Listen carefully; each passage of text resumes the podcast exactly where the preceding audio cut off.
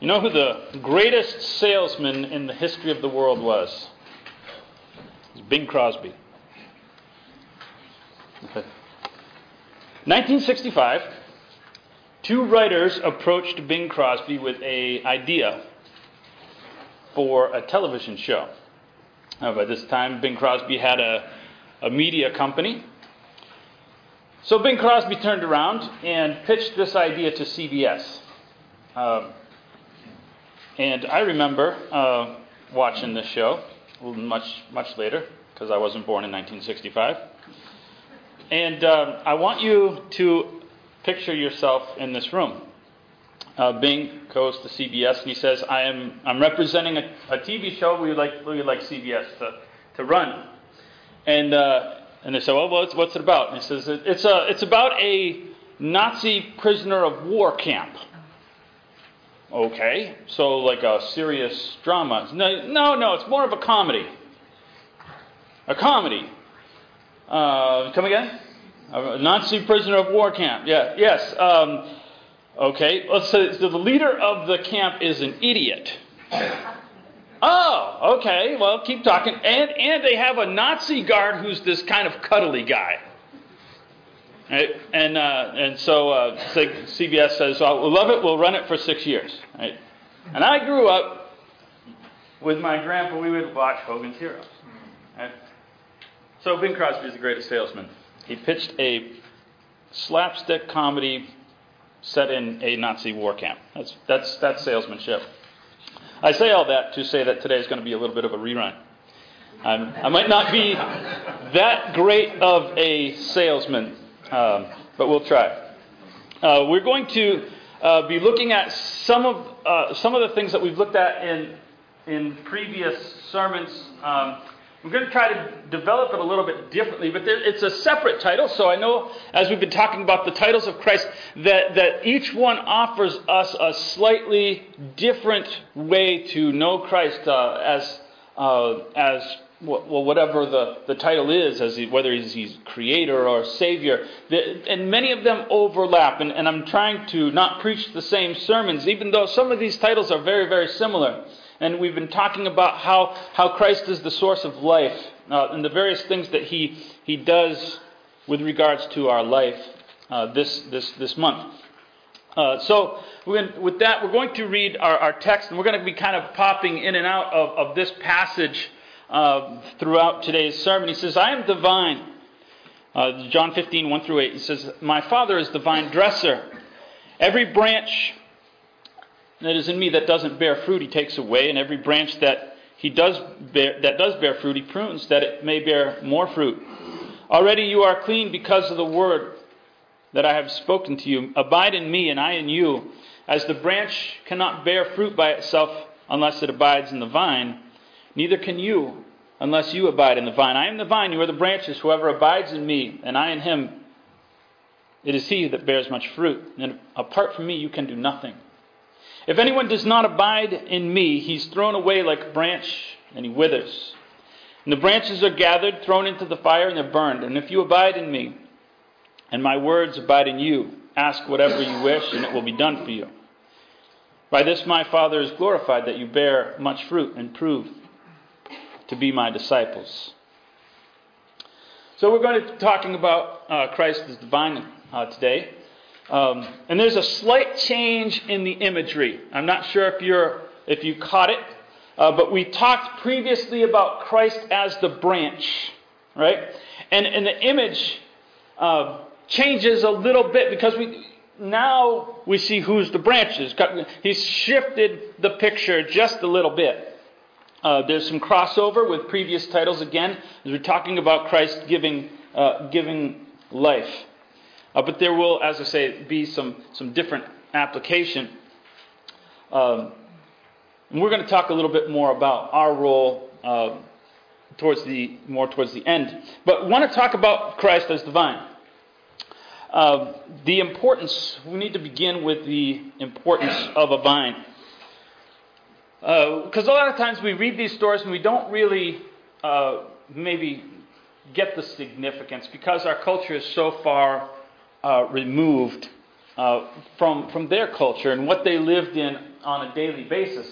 Uh, but there, and we're going to get to this verse in just a second. Um, their culture is a little bit different. Uh, and as I say, their culture is it, it, it, weighs a heavy part in understanding the depth of this. In uh, in Israel, there are three things to drink at this point in time. Well, you can most most locales had a local well. You could go down to the local well, and, um, and there's stories that a number of stories in the scriptures that center around a well. A woman at the well. We have uh, Isaac's uh, Isaac's uh, wife Rebecca the servant meets her at a well. And there's, there's all, all stories centered around a well, but there was a local well, and you had to go get water from it. Not not that easy. Now, uh, you could have maybe maybe you had access to sheep or goats. and You might drink milk. Anybody have goat's milk in their life?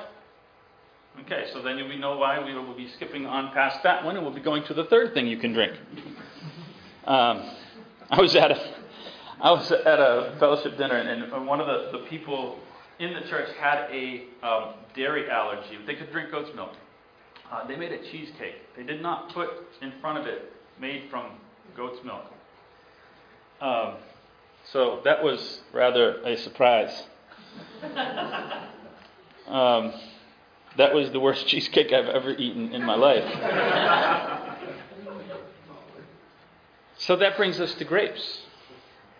That brings us to wine, uh, some, some level of preserved. Just that was what you had. These are the options. They don't have refrigeration. They don't have orange trees, uh, fresh squeezed Israel orange juice. It doesn't exist. Right? Um, so, so what is there? These, there's these three things. And so when we talk about Christ as the vine, he's talking about himself as the source of life. This is, this is vital. This is, I mean, uh, and especially in an area where, where, where it's dry for a significant portion of the year. All, all of the rivers in Israel, except for three, dry up for some parts of the year. Water is, the water table goes down. It's difficult to survive. Grapes are vital to life. They're not just, you know, oh, hey, uh, we want some fresh fruit this week from the grocery store, and let's go get something. And, and I can go into the store and I can get all these frozen strawberry, banana, something juice, and just put them in our nice freezer that doesn't exist. So when Christ says, I am the vine, this is heavy to them. This, is, this has significance, and they all understand it because it's part of their culture. Now, there's another part of this that we need to, to get some context. This verse here is the verse right before he begins this. And he simply says, what, what, what is it? Rise, let us go from here. Here where? Where are they? Well, Christ is, uh, John, the majority of, of John, or, or more uh, close to half actually, uh, of John is concerning the last week. And, and, a, and a, a, very significant portion of John is just the night before, beginning from the night before and, and going through his, his death and resurrection. And so, in this, in this event, they've finished the Lord's Supper. He's washed their feet, uh, and he's done all these things, and he's in the middle of teaching all these lessons. And he says, Rise, let us go from here. They're getting ready, and so they're, they're getting up from the from this table. Now, now a table then um, uh, is not this table where you sit down and have a nice meal. A table was actually was like a U-shaped uh, kind of a structure, raised cement, and they would have pillows lined up on it. When it says they were reclining, right? They were actually reclining, not back like in a La-Z-Boy, but they would recline forward, uh, and they, they had these pillows uh, and they would lean on one side, and, and your meal would be brought and put on this little cement thing. And there was, like I said, it was U shaped so that the, the server could go in and serve the table and, and put all these things in front of you, whether whatever whatever it was. And so they're they're getting up from this small room, small upper room, and he's using the communion as a backdrop to teach this lesson. Here's this communion uh, right? Still, probably the whatever is remaining from it is still here on the table. And he says, I am the vine. And he's, he's using this picture here with this wine sitting here, the fruit of the vine. And that's going to become important. So I want to keep that just in the, in the back of our mind as we go through this. Now, he says in that passage, he says, I am the true vine. That's important because if I say, if I say, um, I am the true vine, that by necessity contrasts with something else, doesn't it? Well, that would suggest then that there are not true vines. Right? Just by hearing that statement, I'm, my mind is led to a comparison. I'm the true vine. Well, if he's saying that, I am the thing which truly gives life, there's, there's something there then that is not the true vine. And, and Jeremiah uh, brings out a, a, a, a, passage that I think is pertinent. He says, uh, I planted you a choice vine, wholly of pure seed. How then have you turned into turned degenerate and become a wild vine? Right?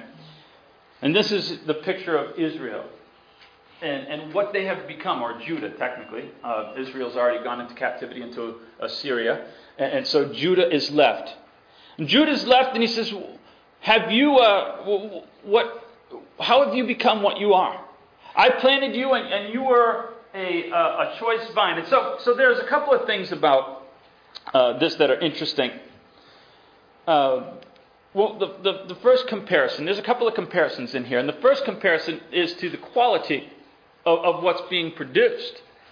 What kind of a vine are you? You're not that healthy. You're overgrown, right? It is. It has no cultivation.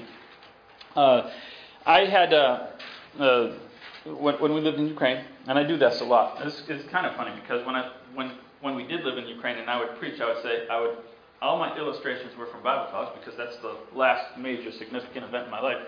And so my translator would always say, when I was in Bible college, right? He would laugh every time I do it. So now, I, now that I'm here, I, when I lived in Ukraine, because that's the last significant thing that happened in my life, really. Uh, but uh, we had a grapevine growing up the side of our house. Now, our building was about five stories high. We lived on the second floor, and someone had taken the time. I mean, I don't know how long. This thing might have, this is like a Soviet era grapevine. Because it was all the way up the side of this building.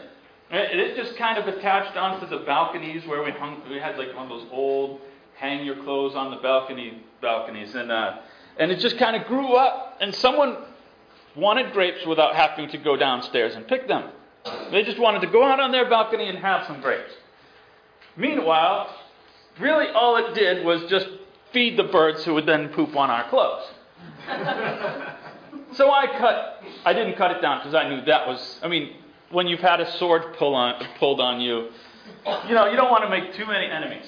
So, so I thought, I'll just trim it around here and let it grow up the side, and the birds can be happy, and my clothes can be happy, uh, and the neighbors upstairs will be happy, and we'll all be happy. Right? So, so, uh, but the the grapes. I mean, when they did come out, like, who would want to eat these things? I wouldn't want to eat these things. They're nasty. They're gross. But for the sake of convenience. So this thing, I mean, this grapevine was, you know, 40, 50 feet long.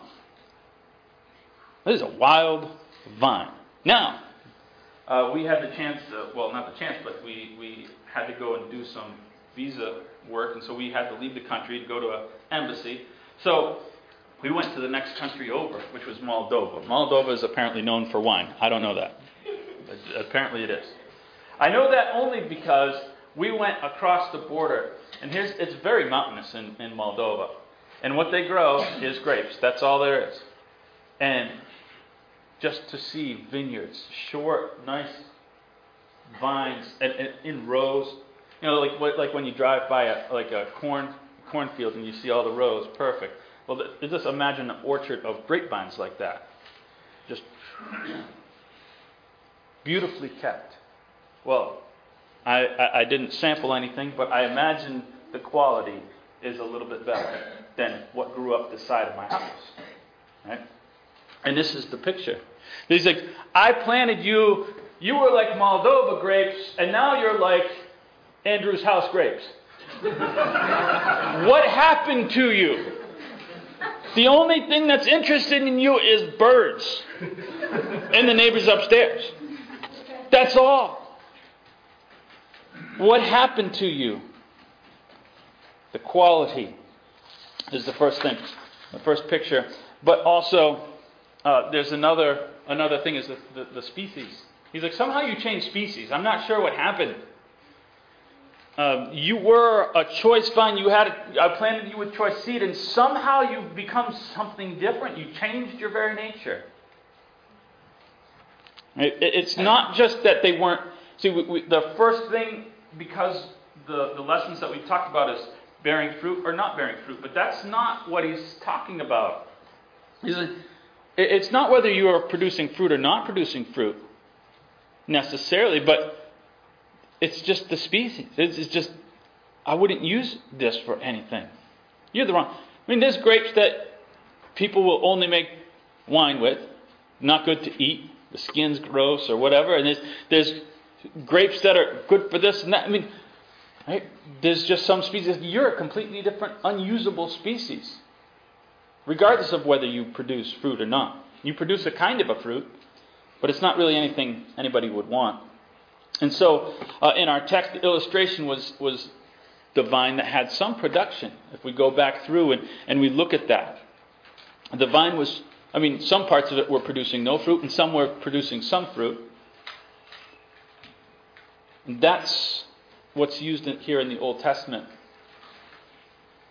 The false vine, now, as, as he's talking with, with uh, his disciples, and he's saying, I am the true vine. Imagine yourself in the apostles' shoes here. Don't, don't remove yourself from the events that are happening. Christ is going to go out from this place as he says, Rise, let us go from here, and he's going to be arrested. And, and who is he going to be killed by are the people that seem to be the leaders of the religion. He's like, I am the true vine. You guys are all going to face a choice tonight, and going forward, there's going to be multiple choices that you're going to have to face. Remember that I am the true one. It's because why? Because it's very intimidating to go against a power structure that seems to be overwhelming. I mean, they had control of every facet of society. And here's this one guy I got a guy. I know a guy. But but there's the rest of this. This whole structure. The Pharisees and the Sadducees and the priests and the temple and this and the that and everything. And, and am I going to give this up? And, and what's going to happen to us when they start coming for us? Says, I am the true vine. They seem to be religious leaders. I know they seem to be the right way because they've set themselves up that way. But I am the true vine. Don't forget that. And so Jesus is bracing them for a series of decisions that they're going to have to face starting that very night. They're not going to do good with the first one. But as time goes on, they're going to start remembering where true life is. It wasn't in these decaying Jewish customs and religion. It was going to be found in something new. And so we want to know the vine. Know the vine. Well, uh, the first thing is to look and examine ideal fruit production. Right? So, as I said, we want to go beyond the basic point. We should aim, the first one, he says, Whoever abides in me and I in him, it's he that bears much fruit. And that's ideal production. We don't want to be satisfied with, with uh, well, I got a little bit going on here. There's a little life. We look, and God says, that's not satisfactory. We want to look at how to improve production. Now, I want to expand our mind on what we talk about fruit production because when I say that, the first thing that we're drawn to is how many people coming to church. Right? That's that's the first thing probably that comes to mind when we talk about that. But there's so many different kinds of fruit, and in fact, uh, that that's a that's a part of the story. But but there's a um, there's another scripture here. Galatians 5, 22, 23 says, The fruit of the Spirit is love, joy, peace, patience, kindness, goodness, faithfulness, gentleness, self control. Against such things there's no law. There's, there's more kinds of fruit than, than beyond the things that we can't control because I cannot control a response. I wish I could. I, mean, I wish you could control how people respond to your attempts but I can't. Now, in the end, I, I do believe that, that response is connected to a, a number of principles, and we, we can influence that, but, but I can't force it, and I can't control that entirely. But I can control some things. I can control what I produce. I do have that ability. And he says, Here's a lot of fruit. There's a lot of fruits. And some of these I can look at and I can go, got that one, check mark, check mark, check mark, and then I'm going to skip over that one. I'm going to skip over that one.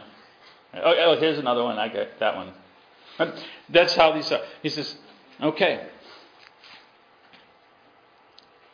I want you to produce a lot of fruit. I don't want to be happy with just a little fruit. So the quantity is, is important.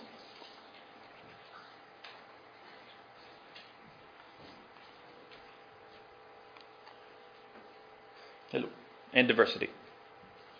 Diversity is the second one. Looking for the types that, that I lack in, not being satisfied with this one over here, but, but looking for where I lack. And, and notice that, that it says, um, and, and we're going to get to the Father's involvement here. Because this is, uh, in most of these we focus on Christ's role. But in this one, Christ brings the Father in. Now, and I don't want to suggest that the Father hasn't had a role up to this point. We've just been focusing on Christ's role. But this one, you can't discuss it without discussing the Father's role because Christ brings him into the picture. In this, in this very thing, he says, I am the true vine, and my Father is the, the, the vine dresser. Well, what does the vine dresser do? Right? And he talks about pruning. Well, he prunes the vine. Well, Christ is the vine. Wait a minute. What? Is the Father pruning the vine? Sort of. The Father's desire is to make Christ productive. How is he going to do that? He's not going to touch Christ. Because the vine isn't where the fruit is produced. The vine is what is essential to the production of fruit. But that's not really where the fruit is produced. So he's going to touch where the fruit is produced. He says, Every branch that is in me that doesn't bear fruit, he takes away. And every branch that does bear fruit, he prunes, that it may bear more fruit. See? Always with the quantity. Always looking for more efficiency.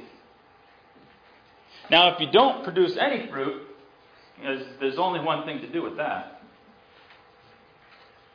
Because that, that means that there's branches there that are they're sucking up the nutrients, but they're not doing anything with it. So if you cut that off, then the nutrients can go to the things that are productive.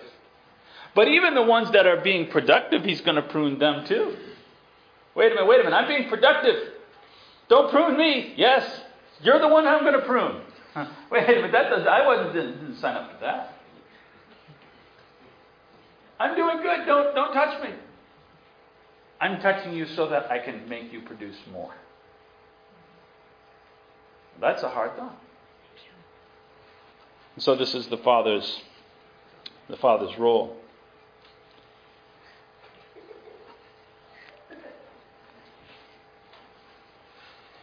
Pruning the unproductive and the productive? Well, he says this is another thought. Knowing, knowing Christ, he says, apart from me, you can't produce anything. Well, that seems obvious. I mean, you cut a dead, you cut something and lay it on the ground, it's not going to grow. That, that seems obvious. But, um, but the, the lesson, I don't think, is, is what he's talking about here. I think he's going back to the idea of I am the true vine. If you're not attached to this vine, you can't produce what you're supposed to produce. You can be attached to a different vine, you can become a wild vine, you can become whatever you want. You're not going to produce what you're intended to produce.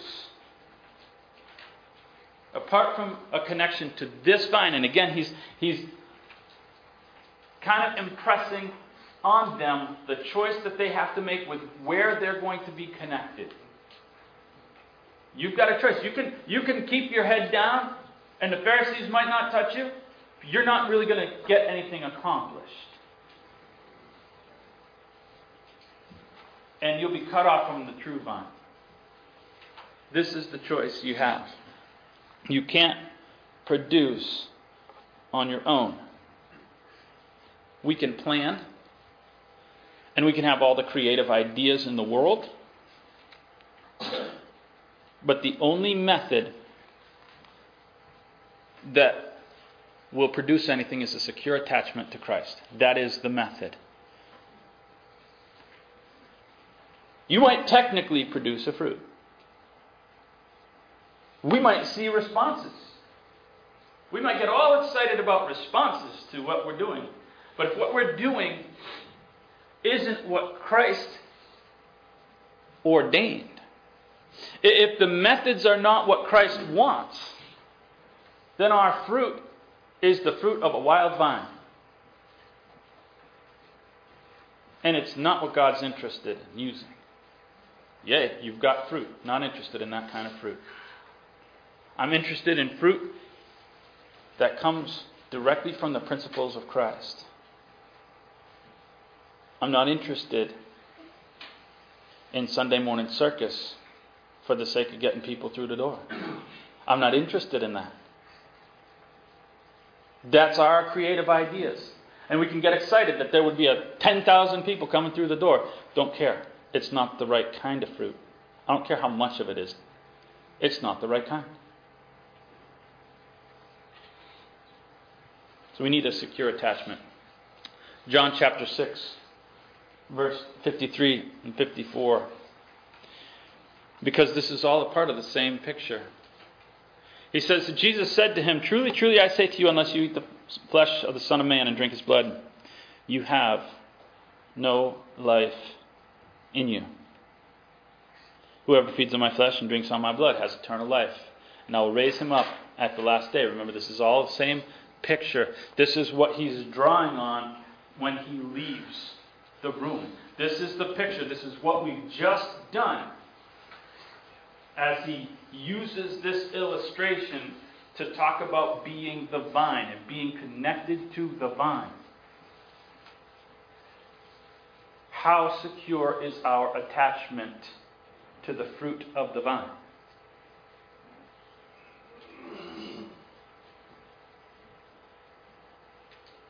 My connection must be maintained.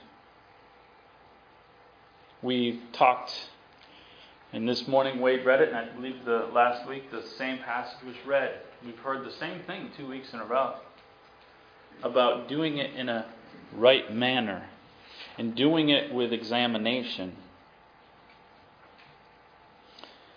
You know, the first step to communion, partaking in a right manner, is to partake it.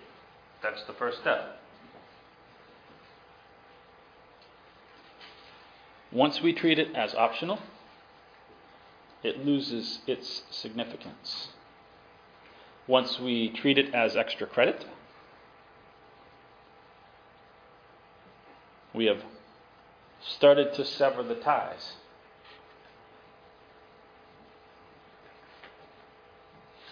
When we start weighing communion against the other things going on in my life, and it is not number one, that breed of vine of me is starting to transform itself into a wild vine. And I'm moving further and further away from it. And God at some point is going to look at me and say, That's not the DNA of Christ. You're losing your connection to Christ. Because whatever fill in the blank is more important every week. Well, maybe some weeks. What is it? What branches, what things are, are winding out? You know, you prune a grapevine, you ever prune a grapevine? And you come back and it's just kind of winding around everything else. We had a tree, a pear tree, and our pear tree produced grapes. It was that grapevine was so through not the same grapevine, this was at our church building, was so throughout that tree, it looked like a grape tree. hey, the same thing produced just because it was so intertwined and, and, and you couldn't have pulled that out. It was so attached. What things that just kind of wrap around and wrap around. And says, You're becoming something different. I don't even recognize you anymore. You look more like a whatever than a grapevine. You can't produce on your own. Because the things that we come up with and, and the things that take importance to us typically are not important to God. I uh, made a choice this year. I'm not saying you have to, this was my choice.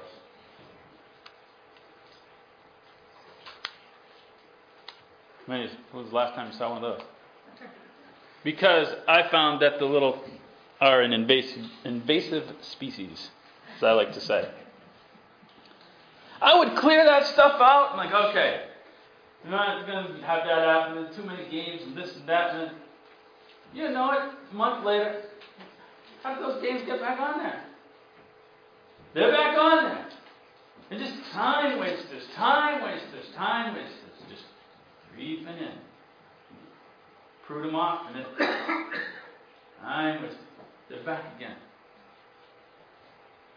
How did we live without those things? I don't know, but prior to 2005, we all survived. And I don't know how. But we all lived, we all got to where we were supposed to be going without the wonderful ability to navigate. We all managed to call the people we were supposed to call. We all managed to purchase the things we wanted to purchase. And none of us went, you know what? I have not lived until 2005. Somehow we survived. I don't know how. And again, I, this is a personal thing. That's my choice. I don't know what things creep into yours, but I know they do. Because that's the nature of life. Life is an invasive species. And it creeps in. And God says, What is it that's sucking up the nutrients. And that's where we're going to close with just two, two thoughts.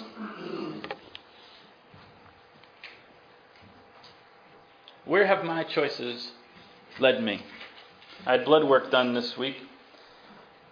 I have to do it once a year because of my medication. And the doctor, I, am wonderful, thankful that he didn't tell me this last year. He goes, Oh, by the way, last year when you did this, uh, your LDL levels were kind of high. Where were you a year ago? I would have liked that information a, a, a year ago. How did it get that high? Choices.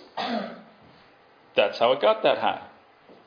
Where have my choices led me? Now there's going to be some choices that have to go the other way, aren't there? Choices beget choices. We migrate away passively, but we don't migrate to where we're supposed to passively. Right? You never get to where you want to go in slow, deliberate change. No, it takes drastic change to get to where you need to be in anything. There has to be a moment where you go, I have come this far. I'm telling you right now, if you say, well, Andrew, uh, I'm sitting down with myself and say, you know, I've made slow choice. I'm just going to have one less piece of pizza, you know, every two weeks. Ain't going to get me where I want to go. Sorry.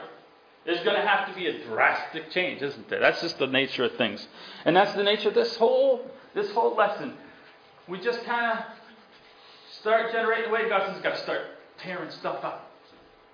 Drastic change. So where where have your choices led to? And what in your life is getting overgrown? What in my life is overgrown? We all have different areas that are overgrown. Things that sap my energy, things that take away the nutrients, the time. All of the all of the, the things that are important to me, really. Whether it be financial things or or or my time, whatever the com- important commodities are in my life, we all have things that vie for those. That want that attention, that want that nutrients. Those things want it. And they'll take it unless we make some drastic decisions to say no. I've got to cut that off. I've got to cut that off because it's keeping me from being connected to Christ. And those are the challenges this morning.